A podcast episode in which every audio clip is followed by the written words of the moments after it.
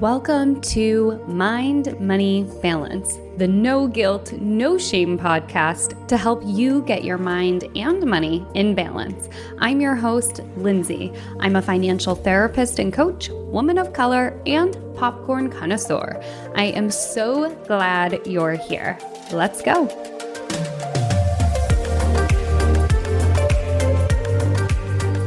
I am so excited to welcome this episode's guest, Dr. Marie Fang. Dr. Marie Fang is a psychologist, and we met the old fashioned way on YouTube.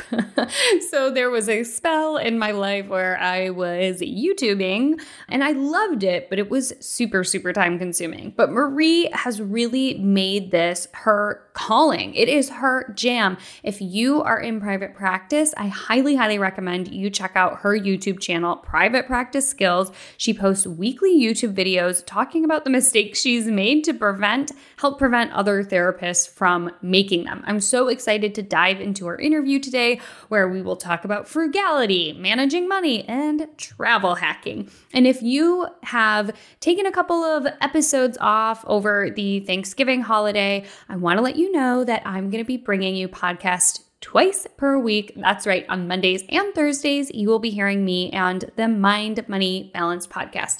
And with that, let's get into today's interview. Hi, Marie. Welcome to the Mind Money Balance podcast. Hi, Lindsay. Thank you so much for having me. I'm so excited to be here. Yeah. And for the listeners, the magic of podcast editing is that they don't know where we're doing this from or when this took place. But it is 9 a.m. my time here in Michigan. But Sweet Marie is in California and it's 6 a.m. So tell us, why are you up at 6 a.m. for this podcast? oh, yeah, this is a strategy I've been using and this is this is true anytime you hear me on somebody else's podcast these days is I try to see if they have any times that are before my daughter is awake. So she is, you know, snoozing in the other room and um, we're just going to bang out the podcast before I have to put on my mom hat. Love it. Love it. So for folks who don't know you, what is private practice skills? Who is Marie Fang? Give us the the intro. Oh, yeah. Let's see. Well, we'll start with Marie Fang a little bit and then branch into private practice skills. I'm a psychologist and I do have my own private practice. I've been in private practice since 2012, made every mistake in the book, still making a bunch of them, honestly.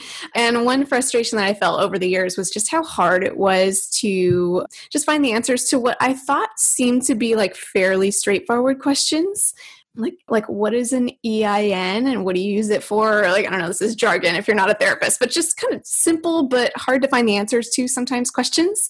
And so I love teaching, and I, I started private practice skills in 2018 as just a platform primarily on YouTube to help educate folks on all the stuff that I learned the hard way and hopefully that so that other people don't have to do it through trial and error like I've had to for a lot of things. Yeah. So that's how I found you. It was on YouTube when I had tried my year of YouTube. I say that I have like a dusty YouTube channel that's kind of hiding under cobwebs, but it is there. And Marie and I did meet that way, which is so fun. I love YouTube as a platform. I actually love doing video as a content creator, but in terms of time and energy, as you know, Marie, a podcast is so much easier to just get it out there. So I, I love video and do it when I can, but I'm really mostly on Instagram and the podcast. So what made you choose YouTube as an outlet. Yeah, it's funny you say that too, because when I imagine doing a podcast, that just sounds so mind blowing. And I'm like, I don't even know how, right? So it's like you obviously own this platform. So it's just you found your spot. I did YouTube. Let's see. Well, one reason is I really love watching YouTube. So I tried choosing a platform that I already love. And honestly, like I don't watch TV, I watch YouTube yeah. as a person. so I was like, okay, this is my platform. I'm going to post to YouTube. And I was having trouble finding at the time, especially answers questions I had on YouTube. Also, I have some exposure to having YouTube channels on unrelated topics in the past. So, not that I was doing them well, but I had done some of it before.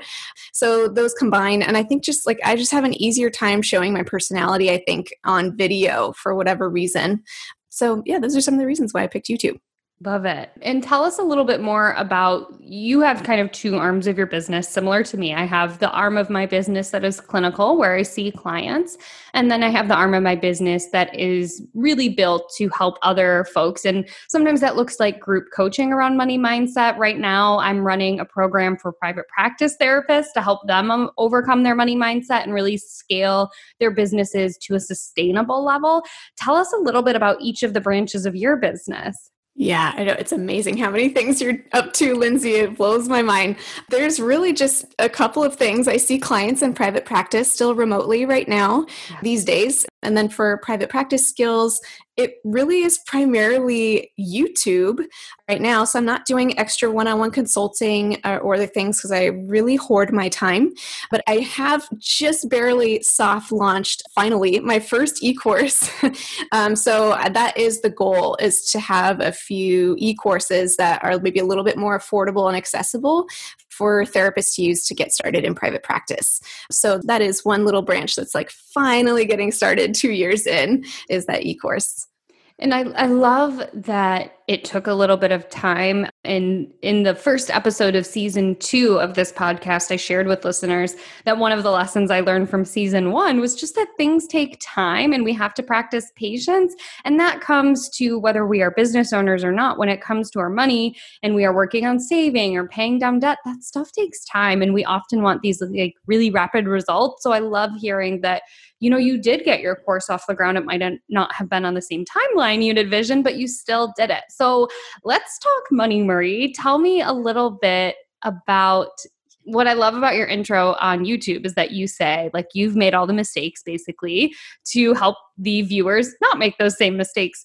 So tell us some of the maybe money mistakes you made in starting in private practice. Oh, yeah, so many. But I, I, was reflecting on like, is there a theme to my mistakes? And there definitely is. Ooh, I'm excited. Um, and so for me, and this is still an issue, but it, I think I've gotten a little better. My issue is I am so frugal to a fault, I would argue. And to kind of like paint a picture from outside business world, like to this day, 100% of my clothing and my daughter's clothing is not just from the thrift store, but from the clearance rack of the thrift store. Like I just like I'm totally allergic to paying full price for anything. And if I know there's a thing available at a lower price, I'm going to go for it. So it's like it's extreme. or I from relative to my circles, it seems a little more extreme. So I would avoid paying for anything at all at all costs pun intended there.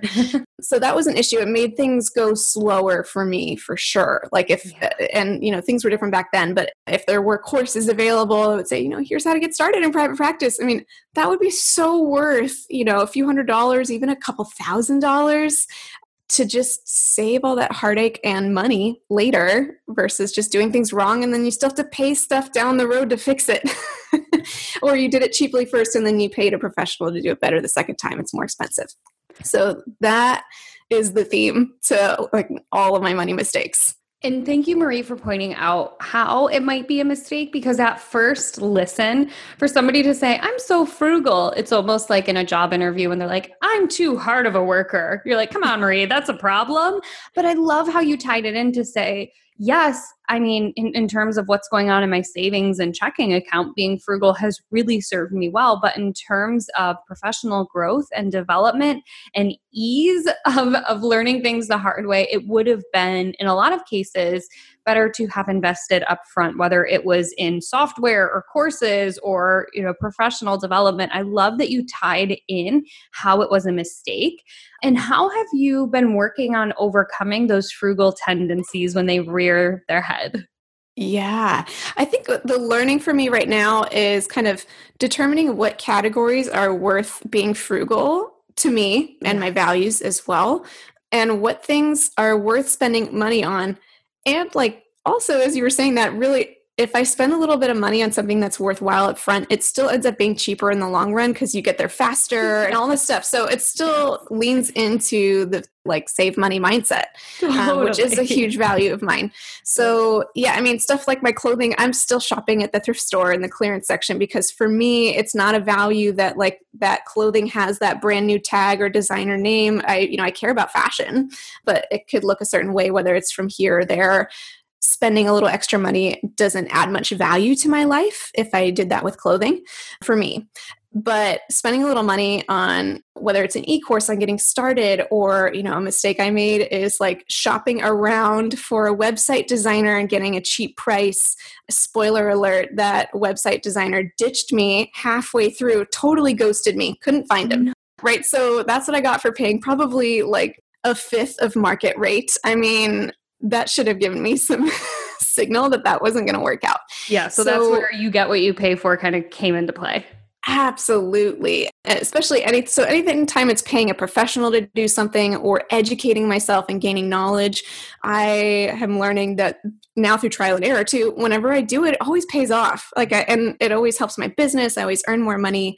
I'm less stressed. You know, I feel like, oh good, like this professional is gonna help me fix it because I don't know what I'm doing. So so that's kind of how I'm learning to discern when it's worth spending something. And if something's just too stressful to try to save the money too, sometimes it is worth paying a little bit for something. Oh, absolutely. Absolutely. Thank you for these tips. They're so helpful. I get a lot of inbox messages and DMs about two things. One is like, I'm a spender, right? We hear that all the time. But the other one is I'm a saver to the point where I don't enjoy my life. And I oh. love, Marie, what you just pointed out, which was that it's a process to kind of figure it out. You do have to kind of make some some hard mistakes. In your example, hiring somebody who was a website designer who was way below market rate. And it turns out there was probably a reason because they took your money and ghosted, which is such a hard lesson to learn. So I'm hoping for listeners out there who also identify as frugal that you can learn to spend your money in accordance with your values. It doesn't mean go out and like buy a speedboat to to try and overcome this frugal tendency,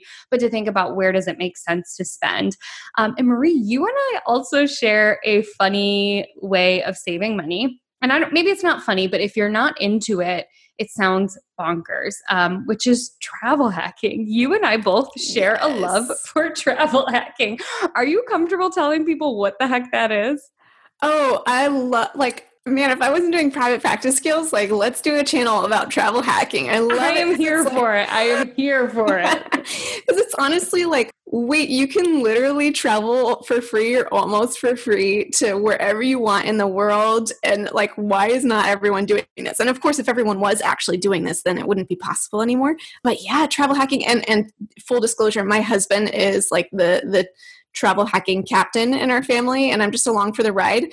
But travel hacking basically means you use like benefits and rewards, often from credit card um, deals, Uh, to essentially use points or use free benefits in order to book flights, book hotels. We often get free car rentals. And so you can see how between a flight, hotel, and a car, you could travel largely for free. Otherwise, we're just kind of thinking of things like making sure we eat food or we're doing a fun activity that maybe costs money.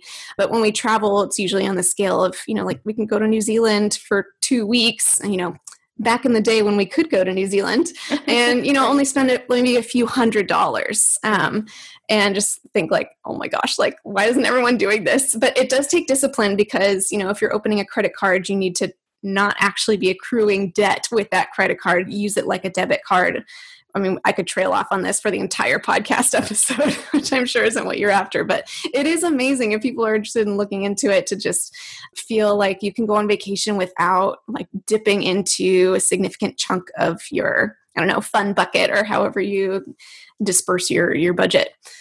Love it. Love it. Love it. Love it. I and again, I think it was on YouTube that I found out that you were into travel hacking because I'd posted something about one of our trips my husband and I had taken. We've we've again, past tense, been fortunate enough to take a lot of trips using travel hacking, so leveraging the rewards points. Um, and I think I had posted one, and you were like, "Oh my gosh, my husband and I traveled to I want to say Hawaii, but that could be wrong, using travel hacking. And I was like, oh my gosh, kindred spirits. yes. It's amazing. So, yeah, it is amazing. It is so amazing. And yeah, I think we could go off on a tangent forever, but I like to just point out all of these different ways that you can leverage your money in alignment with your values. If travel is a huge value for you and you don't have a ton of financial means, but maybe you have a really good credit score and you're highly organized, then travel hacking might be that ticket for you. So do some Googling on your own. Maybe I'll post some links to some of my favorite resources. But again, it's about finding things that work for you. So, coming back to you, we've talked about your frugal tendencies. We've talked about how you've overcome some of them when it makes sense for your values. And then again, leveraging some of the benefits of having a good credit score and being organized with your money is it safe to assume you've kind of always been interested in managing your money or is that a newer thing? That you know i that's an interesting question. I've never thought of it from that perspective. I would say if you'd asked me 10 or 15 years ago if i was interested in managing my money i would have said like 100% yes. And i would have pointed to frugal lady shops in the clearance section of the the you know thrift store as my evidence for like mm-hmm. I, i'm all about managing my money. But genuinely initially all i was doing was doing everything i could to spend as little as possible but i wouldn't call it managing per se mm. it was more of an anxious process for me like okay, I'm in grad school. I have like $25 to spend a month, literally. And so if that's going to cover like eating out, clothing, and any fun activities, like can my shirt cost $2 instead of $60? And that way I still have $23 left, right? So that was kind of, from that sense, yes, I've always been into managing money just from having such a small budget in grad school. Mm-hmm. But marrying my husband has really been the thing that did it in because, you know, as people know, and as you definitely know, like once you get married, all your money stuff, or, you know, you, you committed to a partner and share your finances, you're mind gets totally blown on like oh my gosh there's a totally different perspective on how to do money and my husband is all about like thinking about the future so mm-hmm. it's not mm-hmm. just is that money in my bank account today and did i spend less than that i was always really good at that but he's also like okay but what if we wanted to retire at 40 like could we could do it and i'm like wait what like that's not even like I'm just spending less than I'm making, and so I'm saving some money, and that should be good, right? So totally changed my perspective of realizing like obviously there's more to planning for your future than just spending less than what you make. Mm-hmm. that's a good place to start if you haven't gotten there yet. So yeah, definitely uh, once once my husband and I got married, I've had to adjust. He's probably had to adjust to me, I'm sure. yeah, well. I, I think partnership is a huge eye opener into other people's money stories and their beliefs about money and what they prioritize. So, take us back to maybe younger Marie. You mentioned that you were frugal kind of starting around grad school. Had that always been your tendency, or, or what was your some of your money tendencies? What were some of your money stories kind of pre grad school? Yeah, that was always true for me. And I think okay. that, that like frugal lady, I call it like frugal lady. it's like this little, like, oh, gotta get the best ladies. deal. yeah. Oh, I have more of like a witch like picture in my mind, like, yes, it will save all the money. And I think, as is true for probably most people's money stories, is it's rooted obviously in, in something more vulnerable than just like, I feel like saving money. And thinking back in my childhood, coming from a family where if any of us like wanted something, my parents would just buy it. Or even if mm-hmm. I didn't want something, or like speaking a little bit more vulnerably, like if, you know, my parents did something off base where it merited maybe an apology. Instead, right, no apology, but it would be like the next day, my mom comes home with like a kid you not, like a designer purse. Mm-hmm. And I'm like mm. six and even as a six year old and like with the price tag still on it like and as a six year old thinking like i don't understand why one i need a purse instead of an apology but two like is the fact that this price tag that it has so many zeros at the end of it like does that somehow make you feel better and so mm. i started to develop a disgust for expensive things because I associated them with like a replacement for like genuine relationship and connection. Not that, and I, I want to clarify, I don't think expensive things are always a replacement for genuine connection. That's where I have to unlearn now, but that's how I came to associate it as a kid. So it's like if I can do life and show that I'm happy and thriving and joyful without having to spend a lot of money on things, like then that must be the real like meaning of life. And I held that so tightly that it became problematic. But that's really where I think a lot of it, and that's just one story of kind of a whole money mindset uh, in my family growing up that I think contributed to me kind of initially essentially swinging the opposite direction on the pendulum. And then, of course, having to readjust now, hopefully, to a more balanced place. Mm-hmm. And I, I love that story. I think it's so indicative of how young we are when we first start making associations between money and emotions. And so many of my clients will say to me, like, Lindsay, I don't I don't have a money story. My parents didn't talk about money, right? But Ugh. what we know is that not talking about money is can cultivate a story in and of itself. And with your story to be so young and to start making those associations of when you make a mistake, you buy somebody a gift and being on the receiving end of that and saying, that doesn't feel good to me, I'm going to push away anything associated with money or material things. And that's how I'll protect myself and, and cultivate genuine relationships. You know, again, the way that our brain works, as we both know, being therapists, is it's it's rooted, it's it's wired to try and keep us safe. And that is a great way to to temporarily protect yourself but as you mentioned, it doesn't work long term to say the, the best way to manage my money is to hold on tightly to it and that all material things are, are bad, right? It, it, the black and white thinking just doesn't hold up. So thank you for sharing with us that story. I think so many people can relate to some of those early money memories. Mm-hmm. Are there certain tools or books that you really have found to be helpful as you have gone on this money journey? Yeah, that's a, a, great question. I was reflecting on that and thinking, like, I am still so old school in that I do all of my own, like, money tracking. Like, I don't use mm-hmm. any app or anything like that. It's all Excel spreadsheets. And so maybe there's room to grow there as well. But it has been working so far, but I, I can see the edge of its capacity to serve me and my family. Yes. but I think for me, rather than it being like, okay, this book or this tool helped me keep my money organized, it is more of like what sorts of resources help shift my mindset around money. And that's been helpful for me. And in particular, I think the kind of mind blowing shift for me, kind of from my 20s into my 30s, was realizing how if you take the right steps, then if you want to, you could retire younger than mm. kind of the typical age. And my husband and I don't particularly want to retire. We're kind of imagining we'll just work forever because we both love our jobs so much. Right. But the idea of like you're not tied to your job for the purpose of money, you're tied to it because you're passionate about it. So there's lots of resources that I consume that are related related to that, the acronym for that is like FIRE, um, which stands for Financial Independence Retire Early. And one podcast that my husband and I listen to is um, Paula Pant's podcast called Afford Anything. So that's one place people can start if that's that's a world that they're interested in. Like, wait, you can retire younger, or if you don't want to retire, just have that financial freedom that comes through, you know, investing your money in ways that generate passive income, so that if you want to, you can live off of that. Yeah, I love that. I love that, you know, you have found a system that works for you. And what I say to my clients too, Marie, is that look, if the Excel sheet is working, then great. There's no reason if it ain't broke, right? If it's working for you and it helps you to feel connected to your money and it's an easy way for you to track, then great. Nobody says you need like the the fanciest app on the planet where you need to hire like a CFP and a financial coach, right? If you have a, a method that works, that's great.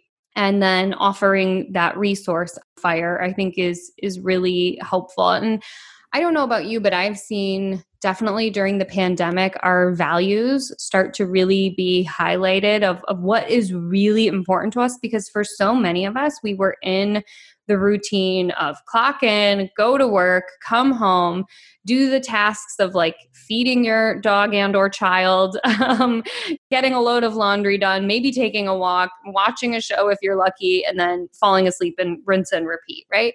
I'm curious if you know, with the pandemic, any certain things have been highlighted. You've been so generous in sharing how you've been spending and saving in alignment with your values. Has any of that been impacted at all by the pandemic? One thing that's come up as, you know, different folks in my circles ask, you know, we ask each other, like, how are you doing with the pandemic and everything, is given the phase of life I am in already with, you know, at the beginning of the pandemic, an infant and now a toddler, is my life kind of looked the same mm-hmm. when shelter in place hit as it did before because it's just this like getting outside of the house with a baby is this like whole thing or at least for me and so it was often just me at home with my daughter and and aside from the like carrying the emotional weight of like here's the reality of what's happening in our world and it just impacting me, seeing how it impacts my clients. And so there's that emotional burden as far as how I'm directly impacted. I actually found it very relieving because suddenly no one's asking me to hang out, no one's asking me for their time. so so that was one piece that really stood out is how much of my time I'm spending on things that, not that they're bad things, but maybe the percentage of time that I was spending on kind of giving my time to other people right. and realizing like suddenly I have so much more time. And yeah, maybe it, it ends up maybe saving money in some ways because I'm not like eating out and stuff, which is a splurge that my husband and I like to make. So we'll spend money on eating out, even though it costs more than eating in but yeah i think a lot of a lot of my life has been the same and then just even feeling freedom to like not have to give so much of my time away which was always true but i think i just the, the pandemic has made that more apparent for me or easier to see it yeah, it sounds like it, it's allowed you to not feel guilty about saying no because everybody has the same like excuse. Can you hang out? No, that's you know our pods rules say you can't hang out with other people, or you know it's not we're not comfortable doing that. So yeah, that that's really interesting. So as we get ready to wrap up, Marie, I'm curious one, where people can find you, and then two, if you could tell us a little bit more about the course that you shared at the beginning. Yeah, yeah. I think the best place people can find me is on YouTube. That's probably where most folks find me. So my handle on YouTube is Private Practice Skills, and that's yeah, I'm there every week, sometimes twice a week, posting videos all about private practice and sometimes kind of more behind the scenes as well life as a therapist type things. And the, this course that I finally launched is all about how to DIY your therapist website that fills your practice without having to run ads. So the concept behind that was, you know, you could hire a designer to design a, a beautiful website for you, but that doesn't necessarily make it show up in Google search results, right? You're in charge of writing the copy of your web page. Whether you have somebody helping you out with that or not, you kind of need to nail that on the head for clients to book with you. And then there's some SEO tools that are really essential in order to make sure your website shows up in Google search results. And that way you can fill your practice if you want to without running ads. Nothing against ads, but that way you have more options. So that's kind of the concept behind the course. I love that. And what I'm hearing is that again, when we're spending money on things, so many people, business owners, regardless if you're a therapist or not, they're like, oh, once I get a website, I just want it to look really pretty. And and sure, a lot of people do land on our pages and want it to look professional. But what's going to keep them on that web page and then also click book an appointment is knowing that they are the right client for you and that you're the right therapist or you know business for them. So what i'm hearing is that you're helping people create hardworking websites not just pretty websites. Mm-hmm. yeah. Yeah absolutely. very cool. Very cool. Well thank you so much marie. It was so good to catch up with you and i'm sure we will talk soon. Absolutely. Thank you so much for having me lindsay. Yes of course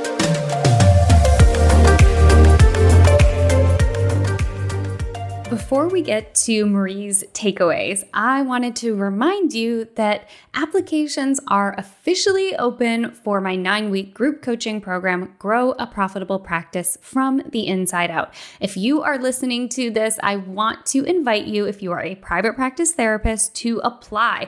I am accepting applications until Wednesday, December 9th at midnight Eastern Time. So if you are listening to this on the day that it is dropping on November 30th, that gives you plenty plenty of time, but do not wait. I cap it so that the group stays small and intimate, and I can give a lot of individualized time and make sure that everybody in the group gets to know one another and cultivate a sense of community and safety. If you don't know what I'm talking about, Grow a Profitable Practice from the Inside Out is my nine week group coaching program built to help private practice therapists scale their businesses to a spot that is sustainable for them and is built on what works for them rather than just kind of rigidly adhering to somebody else's random guidelines.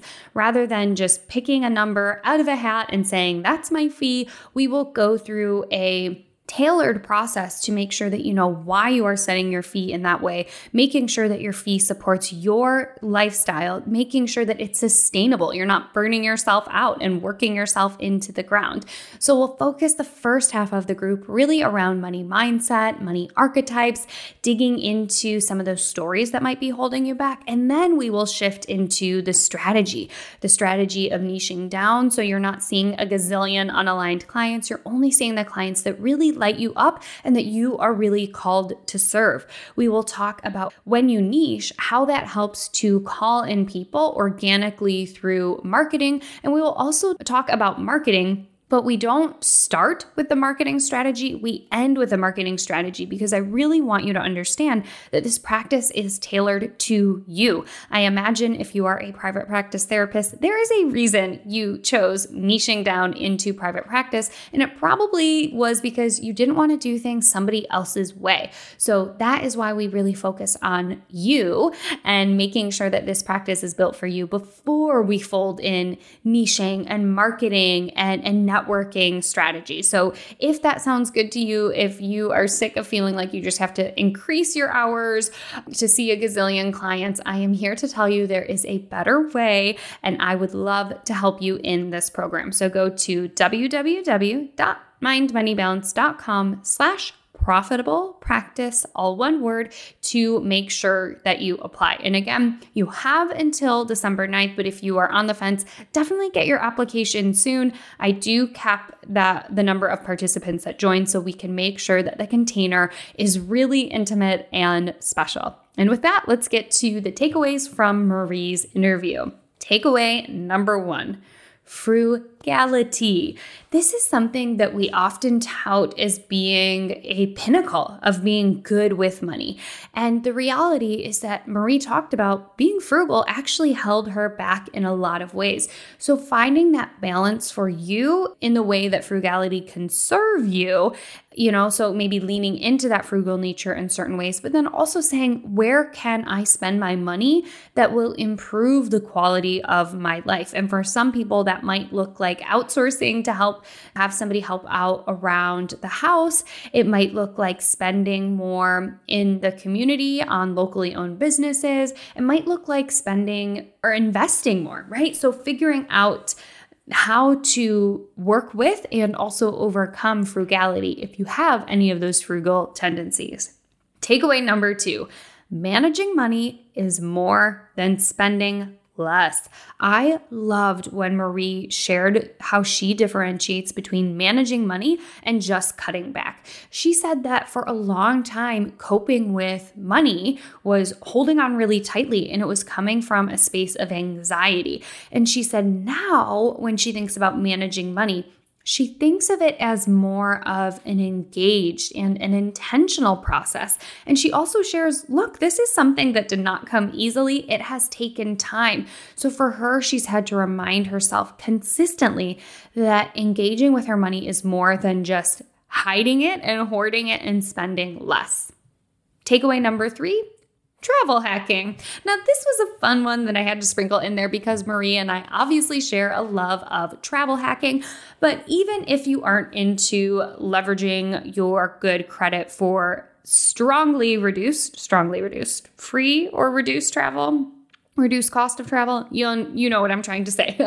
Even if you're not into travel hacking, I think what this one really highlighted for me is that there are so many different ways that you can find an in to get excited about your money. So it might not be travel hacking for you. Again, you know, thinking about your values, it might be about saving money to take a big trip. It might be about spending money on a car that you have been eyeing for a long time. But there are ways to get really excited about your money. And for Marie and I, we both really love leveraging our good credit for travel hacking. So, anyway, those are the takeaways overcoming frugality, reminding yourself that managing money is more than spending less, and travel hacking as a way to have fun with your money. I will see you in the next episode. If you love this episode, take a screenshot and tag me on Instagram at Mind Money Balance with your favorite takeaway. I love seeing what resonates with my listeners and sharing it in my stories. Thanks so much for tuning in. I'll see you next week, right here.